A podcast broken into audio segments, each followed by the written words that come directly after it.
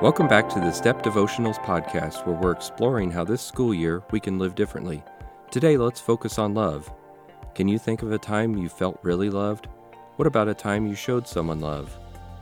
Did you know that we have a God who loves you very much? In this episode, we'll hear what the Bible says about love as we learn to love differently. Today, we will stop and be in the presence of God, talk about a discussion question, explore a passage from God's Word, and praise God through prayer. Let's start by stopping our busy schedules to be with God. Close your eyes and take a few breaths in and out as we listen to Psalm 100, verses 1 and 5 together. Shout for joy to the Lord, all the earth, for the Lord is good, and his love endures forever. His faithfulness continues through all generations. If you've ever been in a position where you feel like you had to earn someone's love, consider what this psalm teaches us about God's love. His love endures forever. God never stops loving his people. In just a moment, I want you to press pause while you talk about this discussion question. What types of people are the hardest to love or show love to?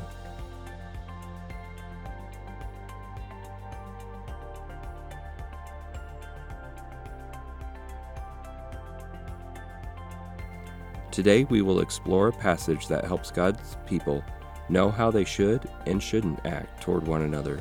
Listen to see what it says about love by exploring that passage now. 1 Peter 3, verses 8 and 9. Finally, I want all of you to agree with one another. Be understanding, love one another, be kind and tender, be humble. Don't pay back evil with evil don't pay back unkind words with unkind words. Instead, pay back evil with kind words. This is what you have been chosen to do.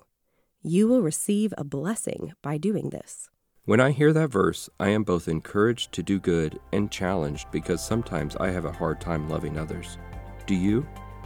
When I have a hard time loving others, as the Bible teaches, it's always good for me to think of Jesus. Jesus Christ is God's Son who displayed the ultimate act of love.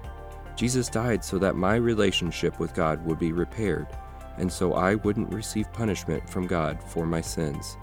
You can experience the love of Jesus too. So, what does this have to do with loving differently this school year? We love differently because we are loved by a good and gracious God, and we love differently by loving people in a way that is similar to how God loves us. What way is that?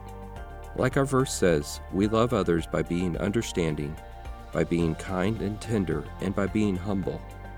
When people are unkind to us, we don't repay them with evil, but with kind words.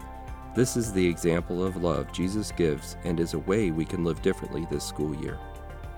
Let's listen to today's verse one more time. As we do, be thinking of how Jesus displayed these things when he walked on earth and how they still apply today. 1 Peter 3, verses 8 and 9. Finally, I want all of you to agree with one another. Be understanding, love one another, be kind and tender, be humble. Don't pay back evil with evil. Don't pay back unkind words with unkind words. Instead, pay back evil with kind words. This is what you have been chosen to do you will receive a blessing by doing this. How can you love differently? You can start by reminding yourself that we have a God who perfectly loves his people. Then you can show that love to others. Let us love differently this school year. Let's pray. Heavenly Father, we confess that so often we fail to love others. We think we can't show love to people who look or act differently than us. We think we want to pay back people who are unkind to us by being unkind to them. But you call us to love differently. You call us to be kind, tender, humble, and understanding. Jesus, we can't display that type of love without first thinking of how much you love us and without the help of your Spirit. Help us to love you more with our hearts, know you more with our minds, praise you more with our words, and spread your love with our actions. Amen.